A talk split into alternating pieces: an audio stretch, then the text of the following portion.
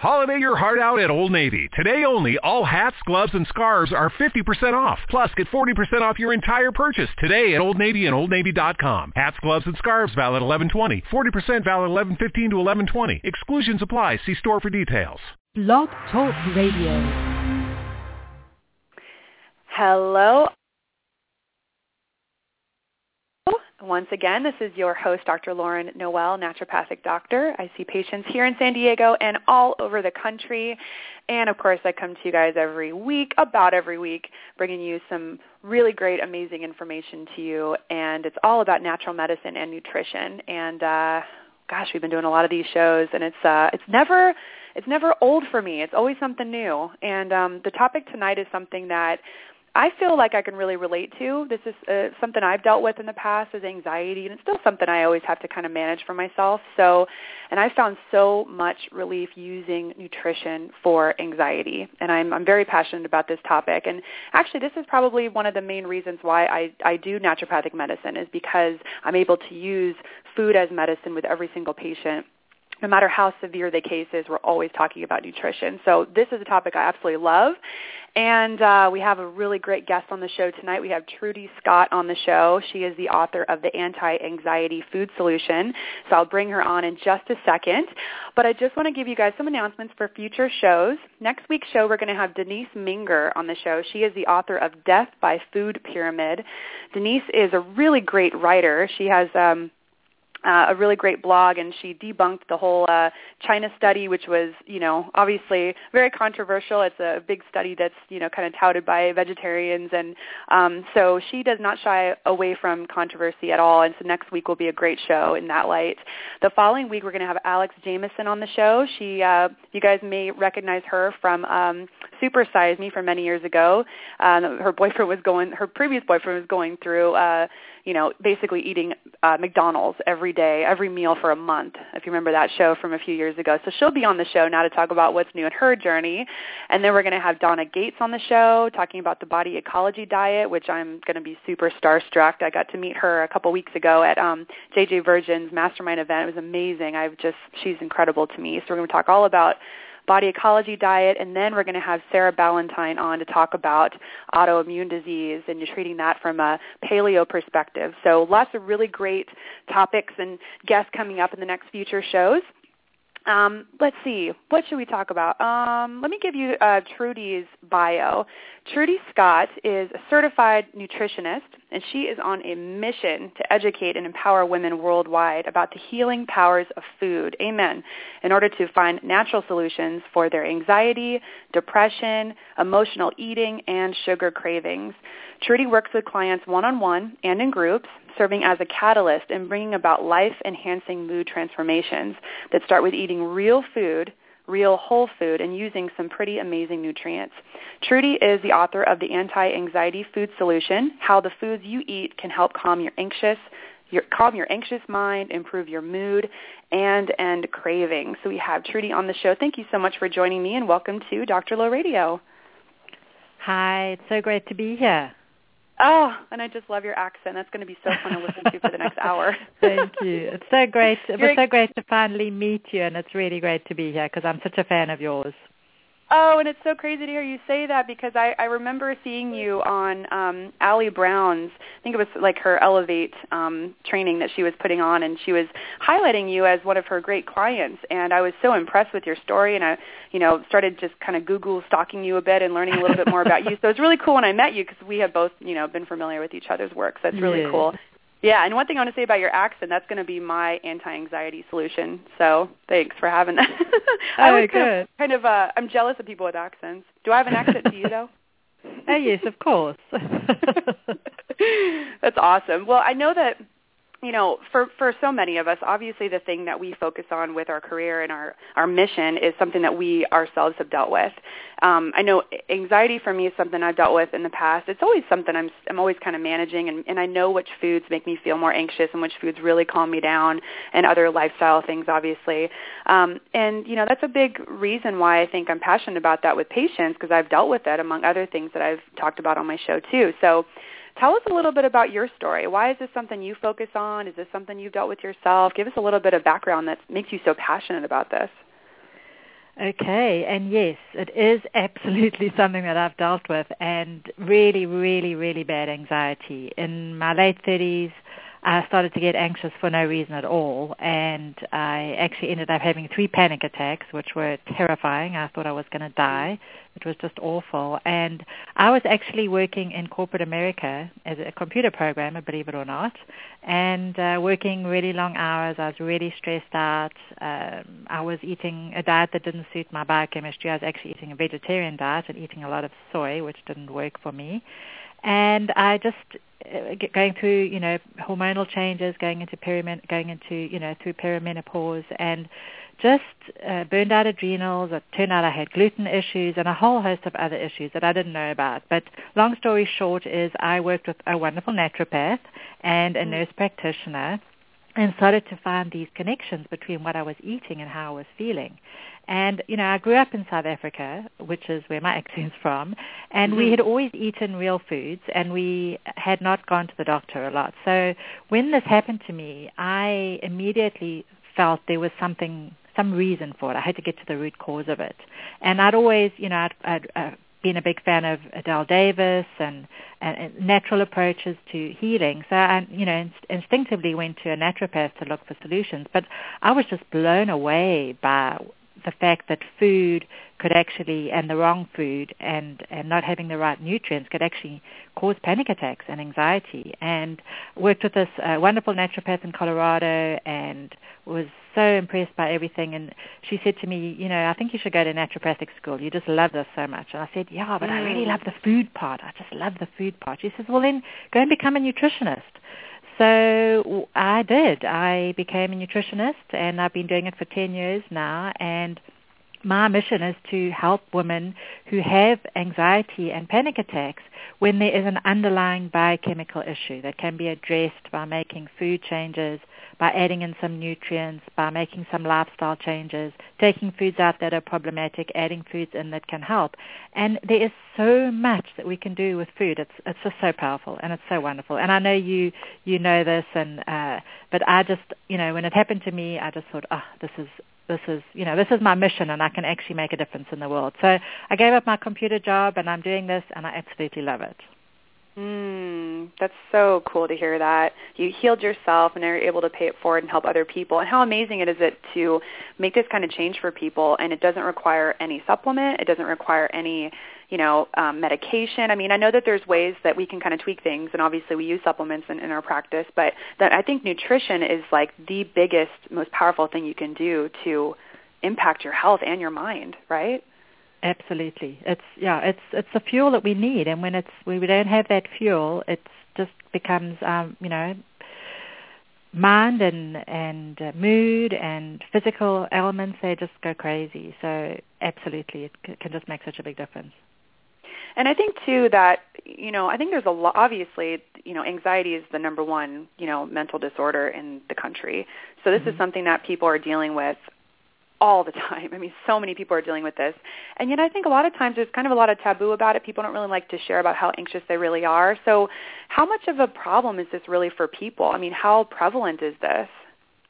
It's really prevalent. And I have people coming to see me all the time who unfortunately have tried other approaches that haven't worked. So you you know most people who have anxiety do not think of going to a nutritionist or naturopath or someone in the holistic area because their their first thought is medication or therapy because that's what mo- you know most people are taught about. So a lot of people have tried therapy, they've tried medications, that maybe has worked to some extent, maybe it hasn't worked completely, maybe they've had some side effects from the medications.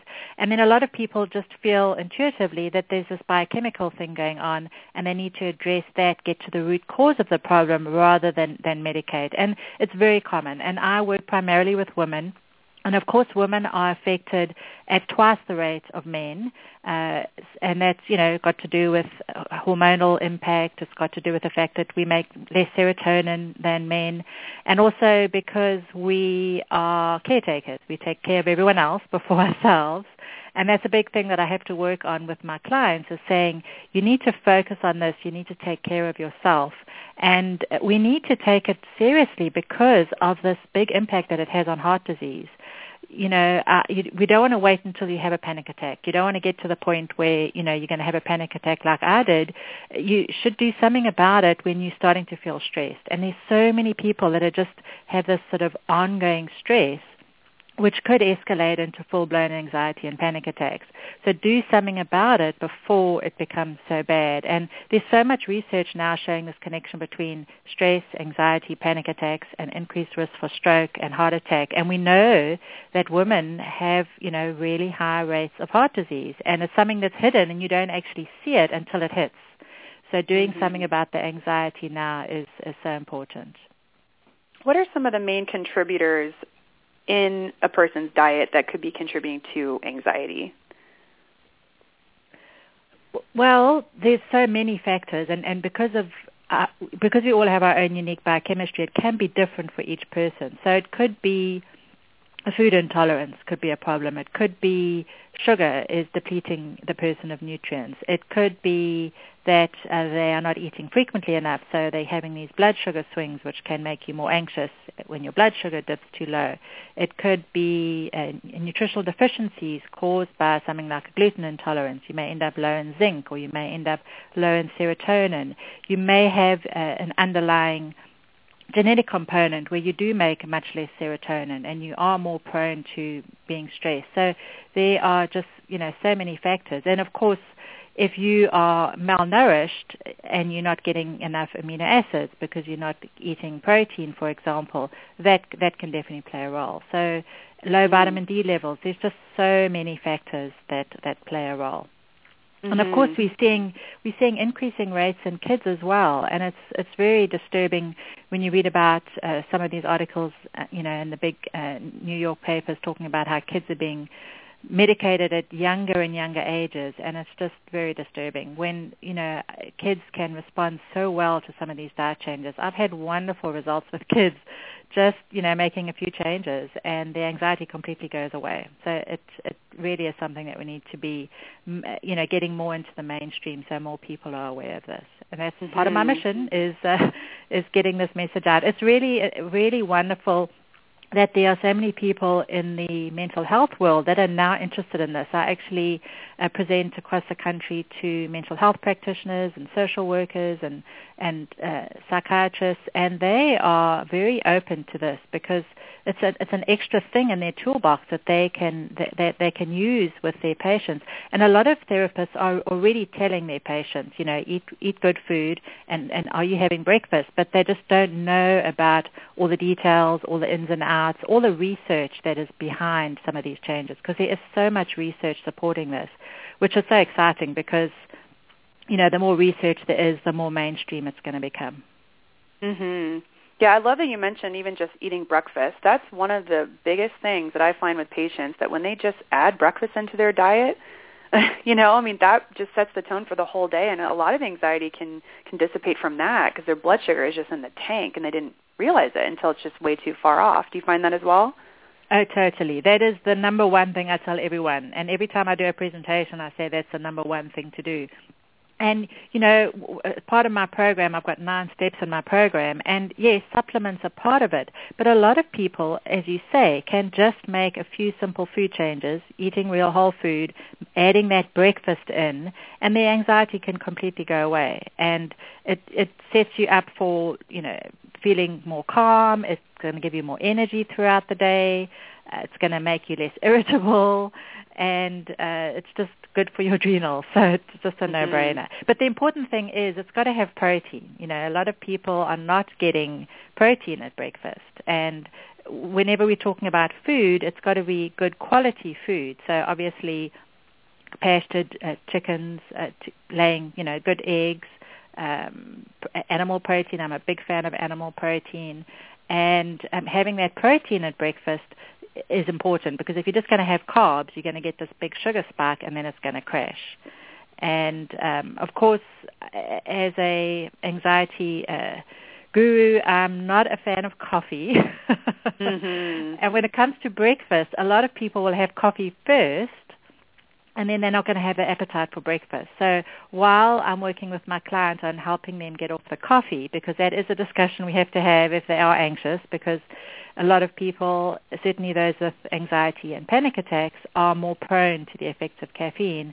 I say to them, at least have uh, your breakfast first and then have your coffee, and then we'll have the mm. coffee discussion later. So that really makes a big difference.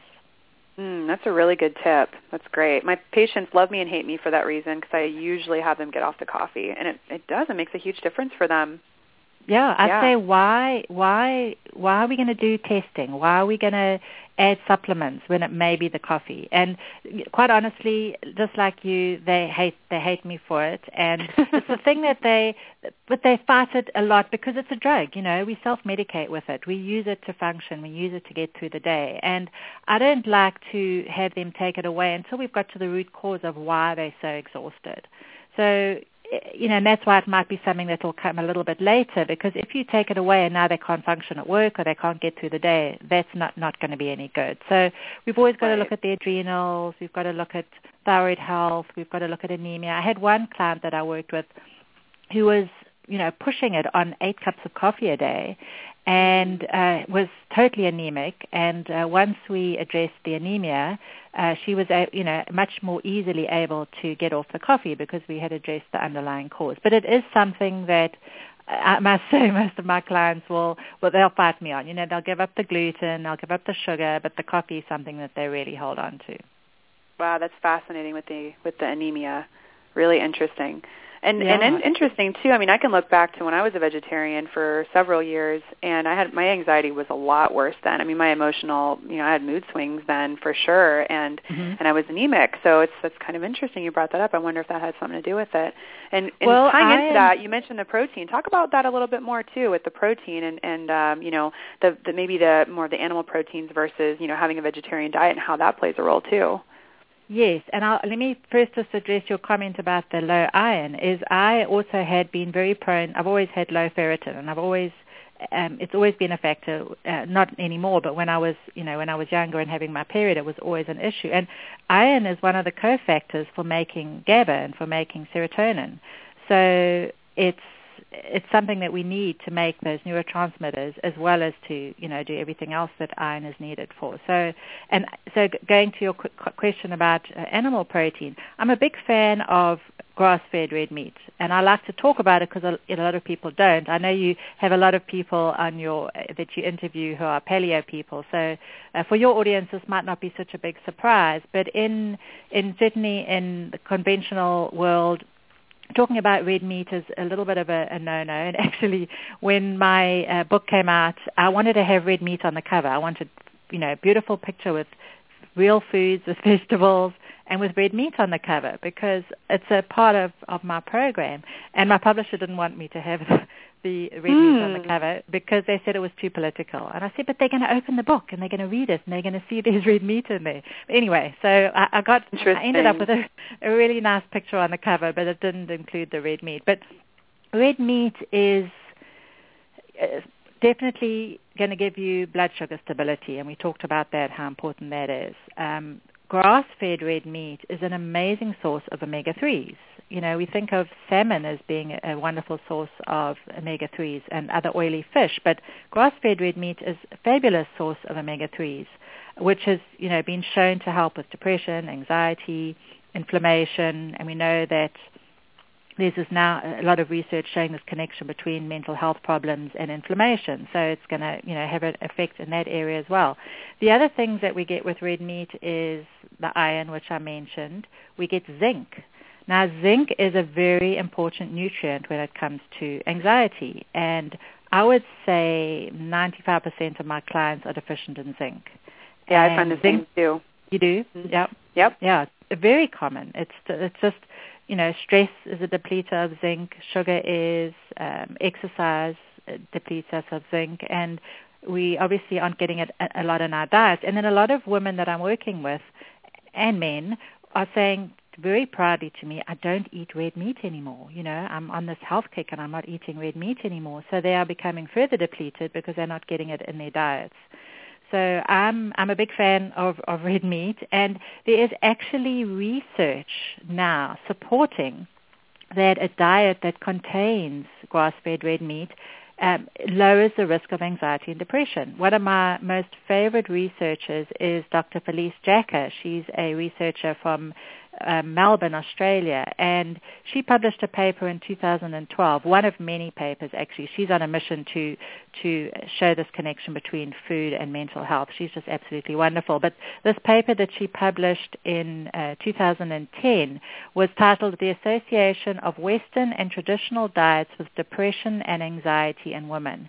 And what they did is they looked at uh, Australian women and compared those eating the Western diet, which was the fast food, uh, processed foods, junk food, sugary products, with those eating the traditional diets, which was fruits, vegetables, fish, grass-fed red meat. It actually did include whole grains, so she's not differentiating uh, the difference between you know eating grains or not eating grains. But the big thing is they found a lower risk of depression and anxiety in the women eating the traditional diet. And this, because this is a study done in Australia, we know that the meat is grass-fed.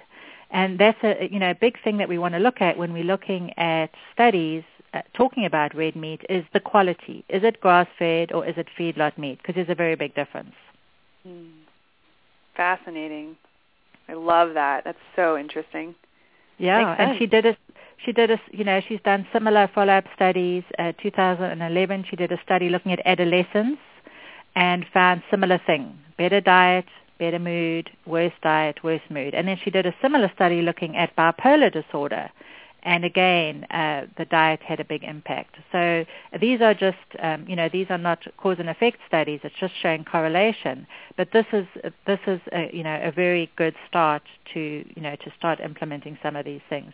And there was another study actually done um, in also in Australia and this was looking um, using the DASH diet, which is the diet that helps with high blood pressure, which is, you know, as you know, very well studied for helping to lower high blood pressure. But in this diet, again, there was uh, grass-fed red meat, part of the diet, and they have found um, lowered blood pressure, improved bone health, and improved mood in these postmenopausal women. So there is research supporting it. Wow, that's so so cool, so fascinating. And kind of tied into the breakfast issue is regulating blood sugar. And mm-hmm. this is huge for mood. I mean, this is like in my view, this is like the next most important thing is regulating blood sugar, and it's very much related to having breakfast. So give us some insight. I know this is something you work on a lot with your clients. How to quit the sugar cravings, and you mentioned without willpower required, and how to control these swings. So give us give us some of your expertise with that. Okay, so the the first thing is getting the real food into the diet. Uh, you know, whole fruits and vegetables. We didn't talk about organic, but you know, quality organic fruits and vegetables is important. Healthy fats, and then the protein. So, getting those healthy proteins and those healthy fats in there, having the breakfast is going to help to stabilize the blood sugar, so you are less likely to have sh- uh, sugar cravings. Now, there are other factors that can play a role. For a lot of people, just doing that can make a world of difference. And they can, you know, use a little bit of willpower, get off the sugar, and and then keeping their diet under control and eating a healthy diet, they can do fine. And they, there's nothing else that they need to do. But there are some people that that's not enough. And they will use willpower, but willpower will eventually get the better of them and they need something else to help them. And that's, this is where the uh, individual targeted amino acids come in, and they are incredible for helping people uh, eliminate their sugar cravings and improve their mood. And I will have people use these targeted individual amino acids right off the bat because most of the people that are coming to see me, you know, they they they need more help than just uh, making some food changes. They need some additional support. So what I'll do is have them do a questionnaire so we can determine where they may have a deficiency so we can figure out which amino acid we may want to have them try. So should I go through a few, a few of the examples? Please do. Yeah. Okay. Please. So so I thought serotonin would be would be a good one to talk about tonight, uh, seeing this is winter time and we often have the winter blues and it can be associated with low serotonin. So what I'll have someone do is complete the, uh, the, the amino acid questionnaire. And I must say this questionnaire is based on the work of Julia Ross. She's the author of The Mood Cure and wonderful um, pioneer in the field of the amino acids. And I actually worked in a clinic for two years and learned an amazing amount from her. She's an incredible woman when it comes to the amino acids. Um, and she's been a, a, a, previous guest on our show as yes, well. So I saw Julia. that. Yes, I saw awesome. that. Yes. so, so I'll have someone do the amino acid questionnaire, and if we're looking at low serotonin, I'll have them rate on a scale of one to ten how badly some of these low serotonin symptoms are, and uh, it would, you know, if someone's got the winter blues, uh, they're feeling depressed or negative, uh, they we also often see increase in anxiety in win- in the wintertime, and there's actually research supporting this, and it could be related to low serotonin. So our serotonin will take a little bit of a dip in the winter. So some people need a little bit of a serotonin boost in the winter. The other thing that we will see is the afternoon and evening cravings, and this could be why we'll see a lot of people eat more uh, through the winter time because they've got low serotonin and they are eating more carbohydrates in the winter. So as well as the anxiety and the depression and the afternoon and evening craving, some other signs of low serotonin could be irritability, obviously sleep problems, low self-esteem, obsessive tendencies or obsessive thoughts. And with low serotonin, the anxiety and the worry is more in the head versus low GABA where the anxiety is a physical kind of anxiety. So if someone's got these low serotonin symptoms, they're going to have this worry, anxiety, negative self-talk all in the head. And then the big clue with this one is the afternoon and the evening cravings. So if someone scores, you know, sevens or eights or nines or tens in this category, then we'll assume that low serotonin may be an issue and the way we figure out if it is an issue is I'll have them try one of the, the targeted individual amino acids that, that I was just mentioning to see if it takes away these symptoms. And the fantastic thing about the amino acids is it'll work right away. I'll have someone, if I'm working with them in the office, I'll have someone do a trial there and then in the office. If I'm working over the phone with someone, they'll have a sample with them and we'll just talk, talk talk through it on the phone. But what I'll say to them is, okay, so how, how are you feeling right now? Let's take one of these symptoms and tell me how you're feeling. And they'll say, well, I'm, uh, I'm feeling really anxious. Not as anxious as I have been because I'm sitting here with you. So usually, you know, being in, in a session, they're feeling a little bit better. But my anxiety is like a seven or an eight, and I'm I'm pretty negative. You know, it's normally like a ten, but I'm feeling about a seven or eight here, and I'm really craving uh, a chocolate chip cookie right now. This is like maybe for an appointment four or five in the afternoon. So I, I've, I've, I've got a rating, and then I'll have them try uh, one of the amino acids. And the one that I like to use for low serotonin is tryptophan. Uh, the the other one that raises serotonin, other than tryptophan, is 5-HTP. But I tend to use tryptophan first. I get really good results with it. And what I'll have them do is uh, give me the scale of where they are, sevens, eights, nines. Have them try the tryptophan, and they'll chew it. Uh, so we, it's we're getting results right away. It's getting into the blood vessels in their mouth and into their brain. And within five minutes, maybe sometimes six or seven or eight minutes, but usually within five minutes, they'll be able to say to me, I feel, oh, I'm not, no, I'm not worrying about anything now. All those thoughts that were in my head have gone away no, I, I don't think I really crave the chocolate chip cookie as much. And it'll, their symptoms will go from seven or eight maybe to like a five, or their cravings for the chocolate chip cookie might go from a seven to like a, a six or maybe a five. So depending on how they respond, that's how we determine, firstly, is the tryptophan going to be something that is worth trying? And then secondly, how much to take? So if the if the improvement is only one or two notches, then I would maybe have them uh, start off with a little bit of a higher dose, and then they'll go home and they'll try those uh, that amino acid for the next week and and note how they're feeling. Now the hmm. amino acids are taken in between meals, so uh, away from proteins because otherwise they're going to compete for absorption with the aminos and the other protein. And the great thing about the aminos is you don't have to take them for a month to figure out if they're going to work. You're going to know right away if they're going to work, and certainly within a week you're going to you're going to know if it's something that you should continue.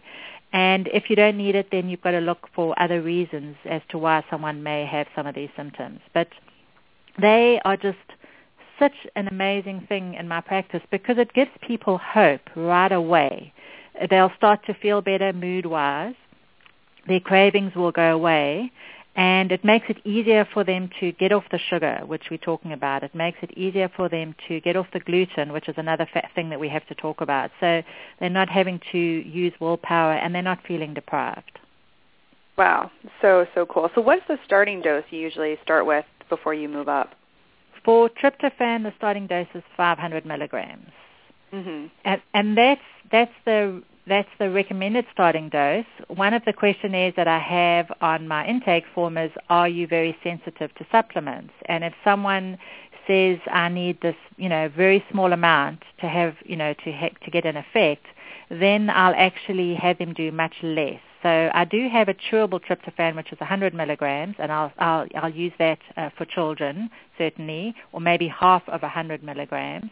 But then uh, there are some people that um, we call our pixie dust people, and they just need a very small amount. And I'll actually ha- we'll open up a, a capsule and then just have them do a few dabs. And I, I actually had uh, one client uh, uh, need, you know, just one dab to get an effect. So it, it depends oh. on the person, but 500 milligrams is a good, uh, you know, rule of thumb. And then you would do the 500 milligrams.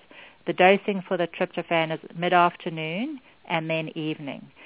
Now, I do want to just say one thing about uh, tryptophan is if someone is taking an SSRI, uh, they need to, you know, notify their doctor that they're going to be adding in the tryptophan, and and that it needs to be taken six hours away from the SSRI. So if I will work with someone who is on one SSRI, if they're on two SSRIs, then I don't even uh, have them use tryptophan or 5-HTP because of the possibility of serotonin syndrome.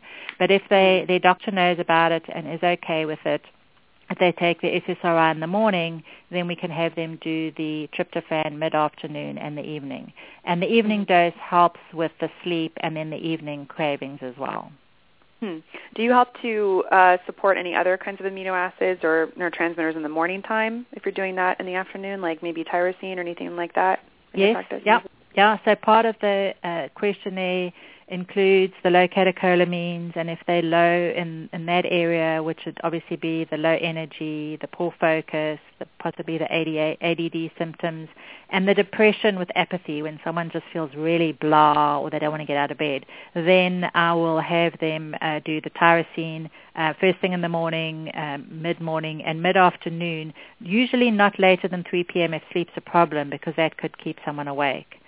I will usually have them do the calming amino acids first. So we'll usually work on uh, the tryptophan to raise serotonin, and then the GABA. We haven't talked about GABA yet, but GABA is the other wonderful amino acid that I use. I usually use the tryptophan and the GABA to calm things down, and then uh, we will, uh, you know, look at the other the other sections and uh, possibly add in the tyrosine. But I don't want to get them too agitated when I'm first starting to work with them. Interesting. And then when you start with tyrosine in the morning, what's kind of a typical starting dose that you do with, with most patients? 500 milligrams as well. Okay, for each dosage. For each dosage. And the tyrosine, usually two, one to two of the 500 milligrams seems to be enough for most Mhm. people. Mid-morning, uh, first thing in the morning, mid-morning, and then mid-afternoon, depending on what their sleep sleep is like. Okay, got it. And then So- of course so I'm cool. also having them. I'm also, you know, we, this is this is great because it's giving people some relief right away. And then we'll look at, you know, get adrenal testing done so we can see if there's, Right. you know, more support for the adrenals and um, yeah.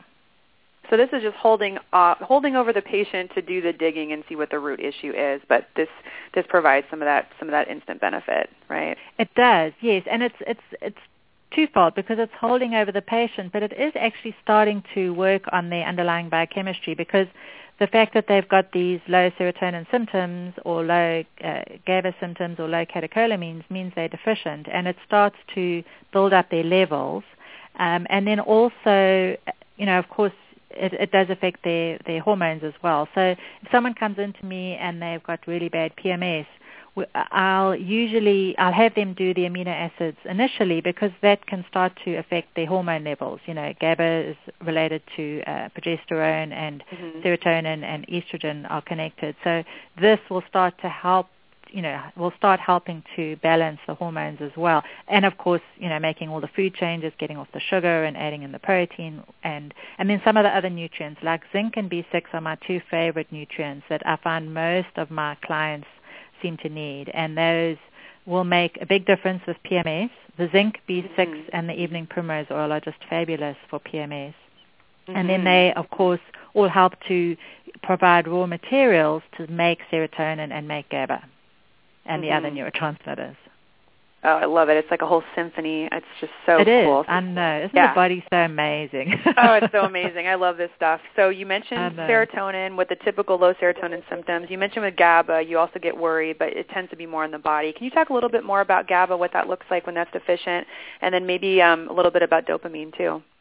Sure. So with GABA, you'll also have the anxiety and the worry. You may have panic attacks as well. You'll feel stressed and overwhelmed by the slightest thing. And the big thing is the physical kind of tension. So stiff and tense muscles. Someone might be sitting in my office and they're kind of hunched over and feeling really, really stiff. And usually the drug of choice is always a drug of choice it could be you know sugar or whatever but uh, alcohol but usually the drug of choice with GABA is wine you know and I'm working with women so it's usually wine if I'm working mm-hmm. with a, a mm-hmm. man mm-hmm. it's often beer but it's the wine is just relaxing you know I need that wine at the end of the day just to wind down yeah and it becomes yeah. a problem when it's too much wine you know when someone's drinking a bottle and a half every night then it's just obviously too much so we've got to figure out is it GABA, low GABA that's a problem. And the the the same thing. I have them do the questionnaire. We figure out where they are on the scale of one to ten. I'll quiz them. I'll have them try the GABA in the office or over the phone, and they can get feedback right away. Now, a lot of people will say GABA does not cross the blood-brain barrier, and it's not going to work, and you should be using some of the other nutrients that will so the body can make its own GABA. I disagree with that. Um, I, you know, have seen so many clients benefit from GABA, and when I had my terrible, terrible anxiety and my panic attacks, GABA was my lifesaver. It, it literally saved my life. You know, it was amazing. I, so I've, you know, I've experienced it firsthand. So uh, I have seen recently some research showing it actually may affect uh, affect the body at a hormonal level, but whatever whatever it is, whatever the mechanism is, it definitely does work. And mm. I I love. GABA Calm is something you can buy over the counter by Source Naturals. It's a nice small dose. It's 125 milligrams. It's a sublingual uh, cap- tablet, and it's got a nice flavor. And I find that 500 milligram GABA that uh, that you'll often find is is, is often too high for most people, certainly during the day. A higher level of GABA can help at night if someone is feeling very tense when they're going to bed. So that the boosting serotonin can help the sleep, but also boosting GABA can help sleep for some people. So mm. uh, the the uh, GABA Calm, have, have you used the GABA Calm? I haven't used GABA-Calm. I use GABAtone in my practice um, okay. with by Apex, and I, I like that a lot. It gives some of the precursors to GABA. Yes. And then yep. one of the things that I've been using that I really love is a it's an actual um, sublingual spray called One Hour Break. Have you heard of One Hour Break? I just saw it the other day. Yes. Oh, I love it. I carry it here in the office. It's it's great. So you basically just spray it under your tongue like 10 or 15 sprays and I'm, mm-hmm. I have it right here in front of me. It has um kava kava root. It has passion flower, St. John's wort, lobelia, and pulsatilla. And you just spray it under your tongue. And what I love about it is it's absorbed really quickly. So if you have anxiety maybe before a flight or maybe before, you know, giving a talk or a lecture or, you know, maybe like rush hour or something you're really anxious about, it, it, it hits the bloodstream really quickly. Um. So I actually wanted, I'm, I'm glad you mentioned this because I was going to forget about it. But um, for you guys listening, if you want to get some of the one hour break, I, I actually talked to the guy who formulated it, and he's giving a deal to our listeners. So you can go to the website. It's onehourbreak.com. That's literally the number one, and then hourbreak.com. And then at checkout, if you just type in Dr. Lo, so D-R-L-O, um, you get a discount with that. So, and I love it. It's um, it lasts for a while, and uh, you know, it's nice to just kind of carry in your purse when you're feeling anxiousness. But that's made a big difference for me. I do it before my my my radio shows actually, and it just kind of chills me out a little bit. Very nice. Very yeah. Nice. I'll have to check it out. I'm going to go to that thing and, and, and take advantage of your wonderful offer. Thank you. oh, good. Yeah, you're welcome. But that so with GABA, so you said you do 500 milligrams of that at nighttime for your clients, um, and then can they just do that as needed as well for anxiety? Well, the 500 milligrams I would just have them do at night, but then the GABA Calm, which is 125 milligrams, they would do throughout the day. And that's, that is going to do, I'm guessing something similar to what you're talking about with the one hour break because it's a very small dose. It's got a little bit of tyrosine in there which counteracts the effects of the GABA, so it's not too calming, not too sedating. Although most of my clients mm. say, "Give me calm, give me calm," you know, right. I need it. But uh, you know, you don't want to be so uh, sluggish that you can't function during the day. So the GABA Calm I really like because it's a small dose, and a lot of people will use it for flying or just before a talk or something, something like like you've just mentioned as well. And then, mm. you know, I know the gabatone has uh, some of the other nutrients like taurine and some of the other precursors for making GABA. So those are all good. And then, of course, we mustn't forget yoga and Tai Chi. Mm. Uh, those all raise GABA levels. So as well as making the food changes and taking some of these beautiful supplements, we've got to be making lifestyle changes. And so many of my clients, I was actually working with someone earlier today, and she said, my boyfriend says to me, I don't know how to relax, and I don't. I, I don't think I've relaxed in five years. She's got her own mm. business, and she just go go. She just go go go the whole time.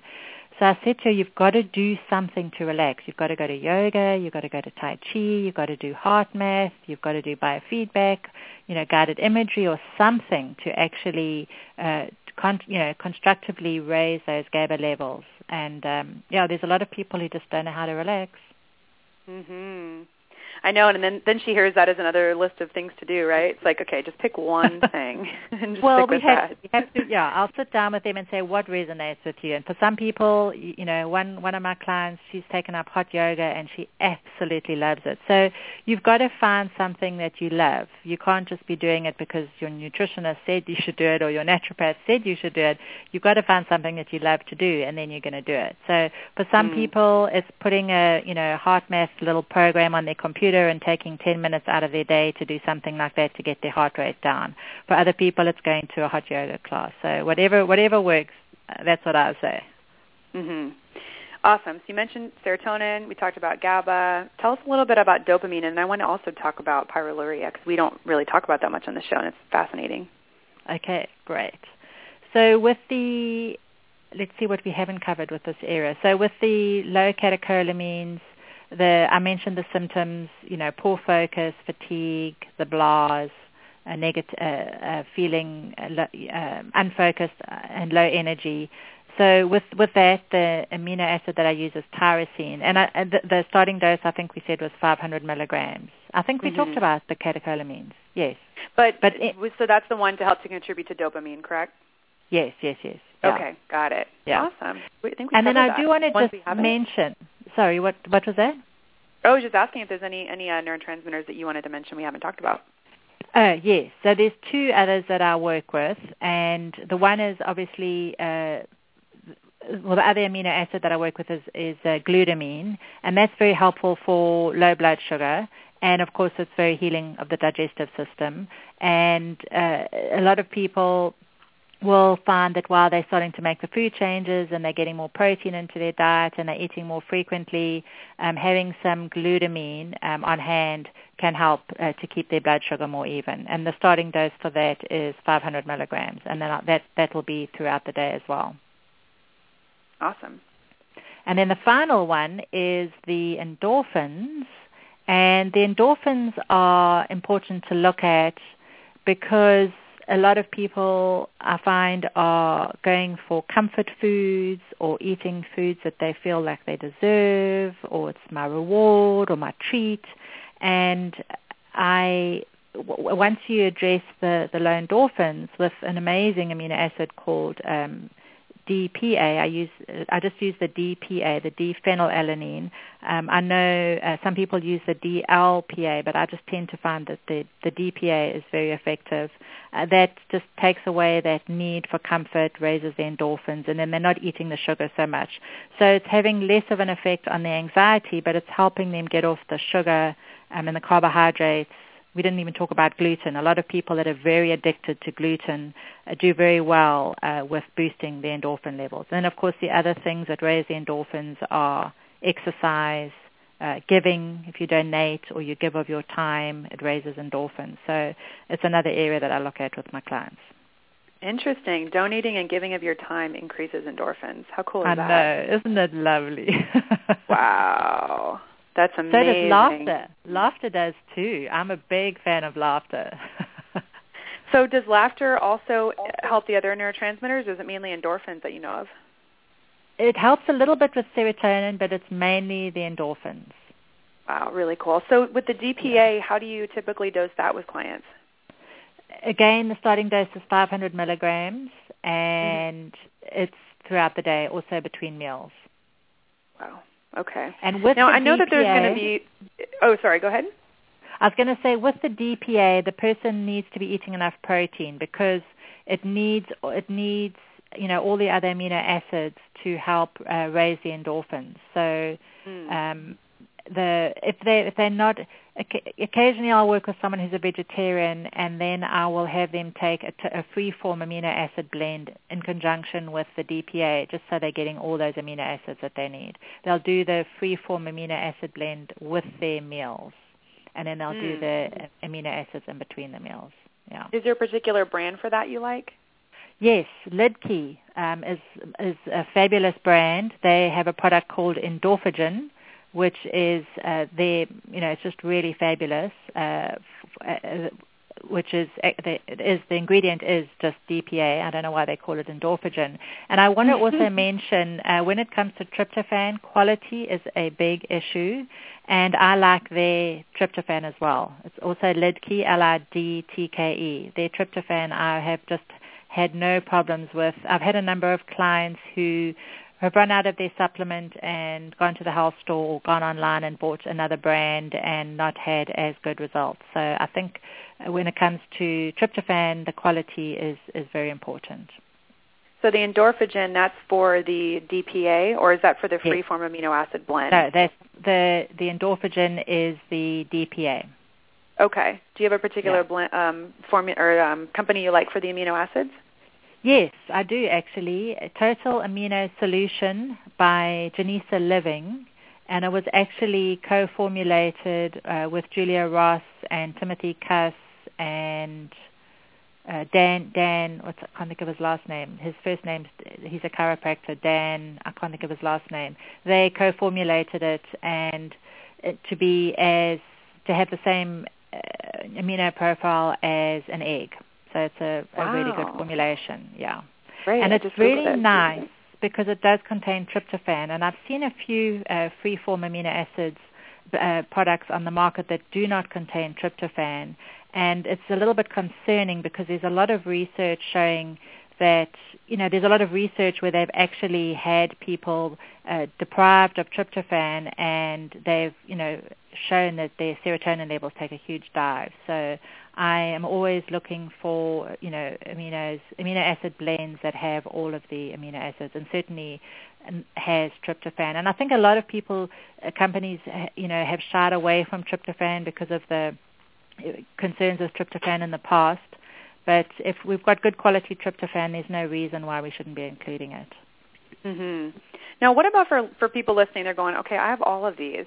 what I mean, where do they start with that? Is that when they look mainly at you know the nutrition, or maybe just doing the uh, the total amino solution, doing that you know the amino acids? What's like? How would you address that? So certainly making the food changes first. And if you are finding that you are battling with making the food changes or you're using willpower, then some of the aminos uh, could be helpful. And when it comes to figuring out uh, which amino acid to address, which deficiency to address first with which amino acid, you, you, I would say if you're working on your own, pick one area and work on that because then you can actually figure out if it's making a difference. And then pick the area that really resonates with you. And if you're anxious, I would definitely go for the ones that are calming first. So go for the low serotonin and go for the low GABA first, and then then you could work on some of the others afterwards. Because the other ones may increase anxiousness, right? If you do those too too early. Yes, the, certainly the tyrosine could do that. The DPA or the endorphin, which raises endorphins, is not usually, it, it's very unlikely that it's going to make you more anxious. But you just want to, it's not going to calm you. So I would go for the calming things first. The glutamine can, some of it can convert to GABA and can be calming. Mm. Some of it can get, it, it can be a little stimulating for some people. Most of the time I find that it's not a problem. Mhm. Interesting. Wow, I love this stuff. So tell us a little bit, and I learned about some of this in um, medical school. We had um, one of the doctors, or supervising doctors, that was really a specialist in pyroluria, um, and that was the first time I heard about it. And and uh, you know, she's convinced that many people have this that aren't. It's never actually found. So tell us a little bit of what pyroluria is, and how do you address that? I would love to tell you about it. It's an area that I'm fascinated by myself. I actually have pyroluria and uh, I didn't know I had it for many, many years, but I was actually treating myself uh, when I had my bad hormonal issues based on what I read in Ann, Ann Louise Gittleman's book, uh, Taking Charge of Your Perimenopause. So remember I mentioned that I was having all these bad issues, PMS, anxiety, when I was in my late 30s. And what she said is, uh, for PMS, zinc, B6, and evening primrose oil. And I got on these nutrients for the PMS, and it helped my social anxiety.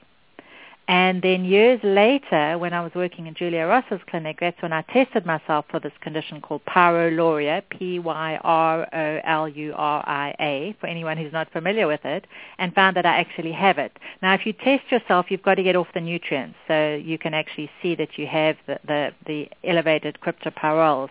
But what it is, it's a genetic condition where you have a higher need for these uh, nutrients, the zinc, the B6, and often the um, evening primrose oil, the GLA, or the omega-6. And it's a social anxiety condition where you feel this inattention, social phobia maybe, and not liking to be around a lot of people, preferring one-on-one interactions. Kids will often be very shy and they'll isolate. And then there are another, you know, a number of other things that will go with this. You'll often have uh, no dream recall, or you'll have nightmares. You can often have depression as well, the morning nausea. You'll come from an all-girl family or you'll have look-alike sisters. Um, often anemia um, is common with people with pyroluria. A lot of people who pyroluric do not like eating meat, and that's because of the low zinc. Um, and then you'll have a lot of the other low zinc uh, signs like poor appetite, poor sense of smell, taste, and then stretch marks, and then the white flecks on the nails.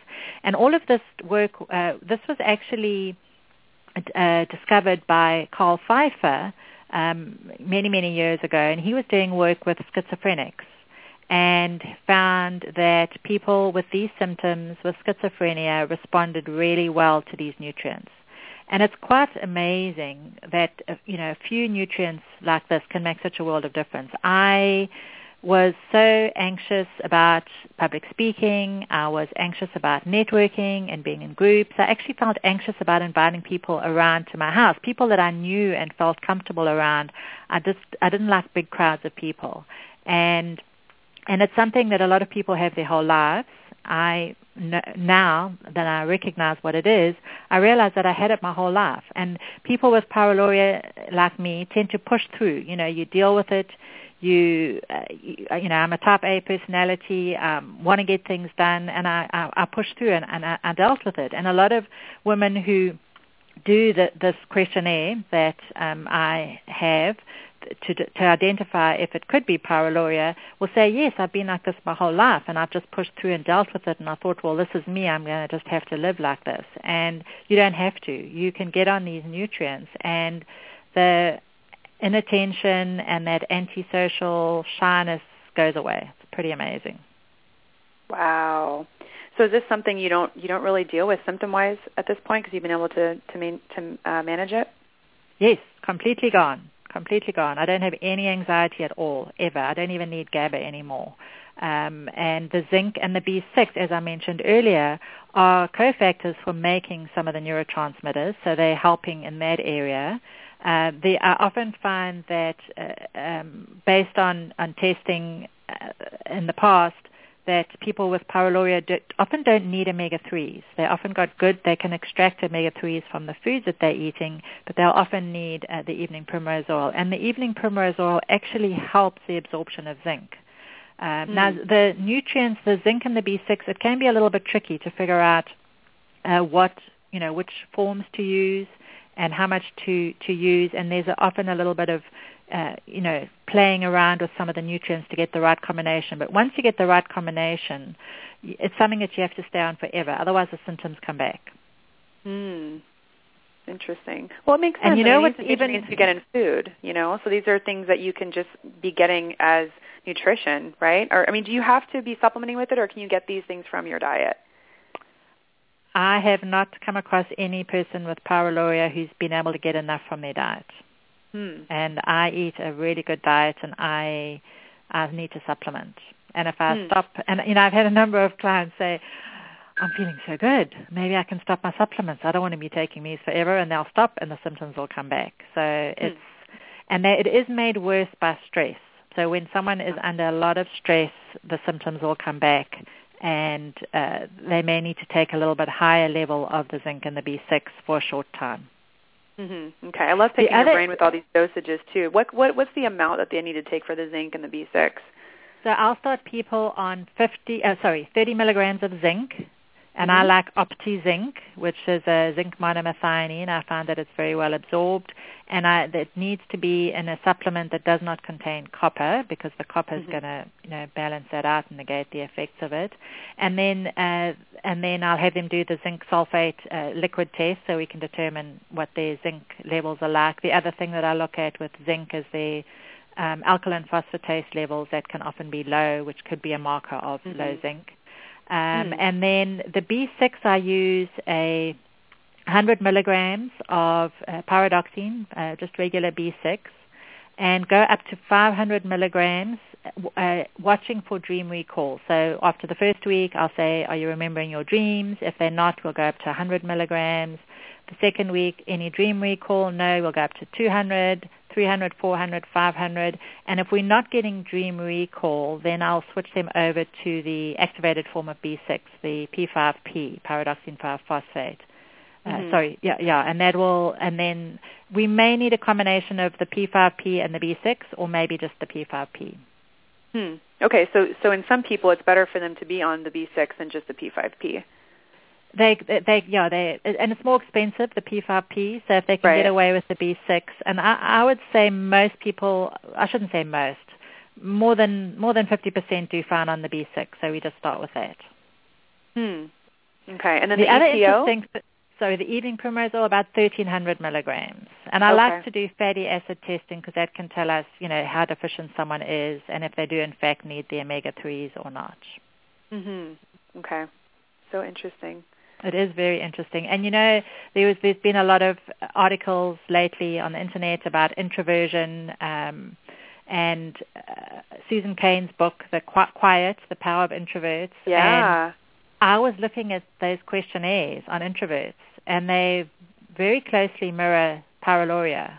And I did a few blog posts, and people who said they felt like they'd been introverts their whole lives have got on the pyroluria protocol and they now feel a lot more confident. You know, I'm not saying that we need to change introverts, but there's sure. certainly elements of, of, you know, introversion like the anxiety and the social anxiety which can be improved and, you know, it can totally change people's lives. It's very exciting. Gosh, and I know you you obviously talk a lot about these different topics we're bringing up in a lot more detail in your book. So I want you know everyone listening pick up the book. It's fascinating. I mean, you get a lot more detail um, in the book, and you know a lot more of kind of the the bigger picture of all of it. So it's just great. And, and thank you for letting me just pick your brain and you rattling off all of these you know dosages. Um, so I, I been fun. you. It's a different interview than I have that I'll often have, and it's been fun. It's really nice. Oh, it's so good. I'm using you as like a little encyclopedia. So um, yeah, thanks for roll- rolling with that. Any other you know topics? Anything that you wanted to um, you know, mention before we let you go? I, I know we kind of plowed through this hour. One thing that I really want to mention is benzodiazepines because, you know, I'm obviously a big fan of food and nutrients and would prefer those other than medications. But when it comes to medications, benzodiazepines are just horrific. And I would just like to say to everyone in the whole world, please rethink a benzodiazepine prescription before you get on it. You know, no matter how anxious you are, you do not want to get on benzodiazepines. I'm working with a young woman at the moment in her early 20s. She is having the most horrendous time uh, tapering off on the benzodiazepines. Brain zaps, worse anxiety, tremors, brain fog, uh, aches and pains, hot flashes, you name it. They are just terrible. They're meant to be prescribed maximum two weeks. People are on them for years and years and years, and the side effects are just terrible. Of course, there's you know a lot of research showing that they contribute to dementia, but just the the fact that you get so addicted to them that they can actually start to increase. You can get rebound anxiety, so anxiety can actually get worse, and then getting off of them are just terrible. So that's my little soapbox uh, spiel. mm, but you know, I'm so glad you brought that up. That was actually my last question was about getting off of some of these medications. So you mentioned the benzos. What about someone who's on an SSRI? I mean, are you able to? I mean, I know obviously unless you're a psychiatrist or a prescribing physician, you can't legally take them off. But if they're working with their doctor and tapering mm-hmm. off, do you have any kind of tips that you've used with patients that's been effective? So with the, let's just talk about the benzos first. So with the benzos, they work on the GABA receptor. So GABA is very helpful. But uh, with the benzodiazepines, you really need to do a super, super, super slow taper and work with someone who knows how to get off the benzos. There's a wonderful uh, website in the UK by Professor Ashton, uh, benzo.org.uk, which he gives you the protocol on how to do the taper. It's really, really minuscule, uh, you know, de- decreases in the, in the benzodiazepines. And there's a wonderful a forum called benzobuddies.org, which is for people who are going on, you know, going through the benzo withdrawal. So the GABA is very helpful. Um, and obviously, as you say, if anyone is on medications, they will be working with their doctor, and I'll obviously be guiding if, if I need to. Uh, but with the SSRI, I'll have, you know, get their levels up the serotonin levels up first before we even think about uh, the SSRI, uh, getting off that and uh, getting on the, you know, increasing the B6 and the zinc is helping to raise the serotonin levels. Some of the B vitamins like niacinamide can help to raise uh, serotonin levels as well. And then obviously the, the tryptophan or the 5-HTP. Now we didn't talk about 5-HTP and the reason why I'll start with tryptophan is because 5-HTP has been shown to raise cortisol levels. And if someone's got high cortisol at night, which may be causing them not to sleep well, then I don't want to, you know, raise their cortisol even higher. But just going back to the SSRI, so raising serotonin levels, taking it away from the SSRI, and then having them work with their doctor on, on doing a taper on the on of the SSRI. And mm. a lot of people, most of my clients are able to do that.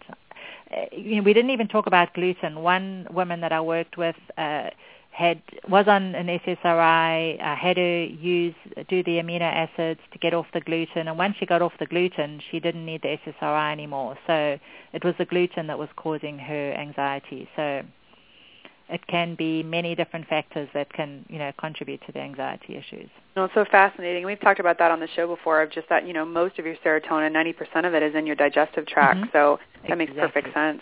Wow. Yeah. Goodness gracious. Trudy, any other last minute tidbits? This has just been so much fun. It has. I've really enjoyed it. Well, we didn't talk about exercise, but that's important. Uh, getting outdoors in nature, there's actually research showing that it can lower anxiety. So getting enough sleep, we didn't talk about that, but sleep's a big factor, so working on that. And just not tolerating feeling bad, doing something about it mm. before it gets too bad because we deserve to feel amazing. We really do. Amen to that. And, and it's not yeah. it's it's common to feel this way, but it's not normal mm-hmm. to feel this way. So it's a big difference right. between the two. Yeah. Yeah. And if you you know, I had one woman say I can't change my anxiety and the fact that I'm feel tense all the time. That's just me. My eyes are blue. That's the way I am. I can't change it. Mm. And I said, yes, you can. So I think a lot of people are so used to feeling like this that they don't realize that they can change. Mhm. Well, I think we're going to help a lot of people with this show tonight. Thank you so much. Where can people learn more about you and keep up with what you're doing?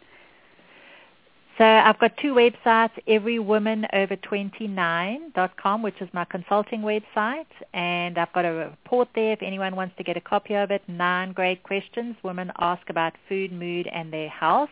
And then you'll be subscribed to my newsletter, Food, Mood, and Gal Stuff. And then I've got uh, anti-anxietyfoodsolution.com, which is the website for my book. And there I've got a free report, Five Simple Steps to Reduce Anxiety Now. Woo, I love it. I love what you're doing. Please don't stop what you're doing. It's really, really needed. And um, thanks for joining me on the show. It's been it's been a blast, and I look forward to catching up with you real soon. Thanks. Thanks a lot for having me. It's a great show. thanks, Trudy.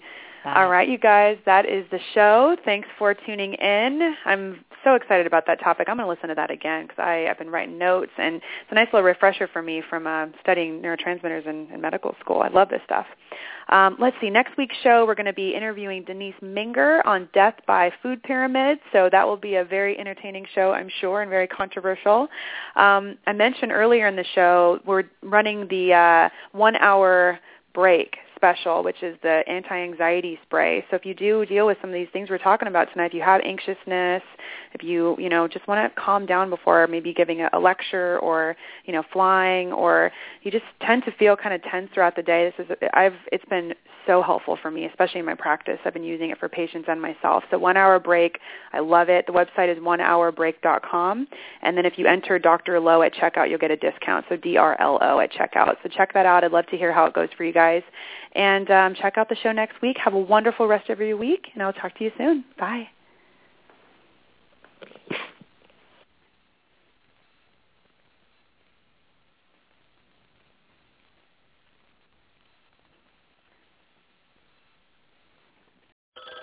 North Pole Hotline. Help! My in-laws are hosting Thanksgiving, and we're bringing the dressing. You mean stuffing? No, dressing. I need cute outfits for everyone. Get to Old Navy. Old Navy. Yep, Old Navy's kicking off the holidays with stylish denim, velvet tops, the season's best dresses, and 40% off your entire purchase now through Tuesday. 40% off? We'll be stuffing our shopping bags full. And don't forget colorful sweaters and amazing outerwear, too. You can even buy online and pick up in store for free. Ooh, I love an all-you-can-wear buffet. Holiday your heart out at Old Navy and OldNavy.com. Valid 1118 to 1120. Exclusions apply. See stores for details. North Pole Hotline, Mrs. Claus here. My holiday shopping list is so big. I can't wait for Black Friday. Get to Old Navy's biggest sale of the year starting tomorrow. Oh, Old Navy? Beat the crowds for 50% off your entire purchase. 50% off? Plus, this Friday only, Old Navy's famous cozy socks are just a buck in stores. Old Navy's giving $1 for every pair sold up to a million dollars to Boys and Girls Clubs. So I can do good, look good, and get 50% off your entire purchase at Old Navy and OldNavy.com. Valid 1121 to 1123. Exclusions apply. See store for details. Cozy socks valid 1123 in stores only. Limit 10.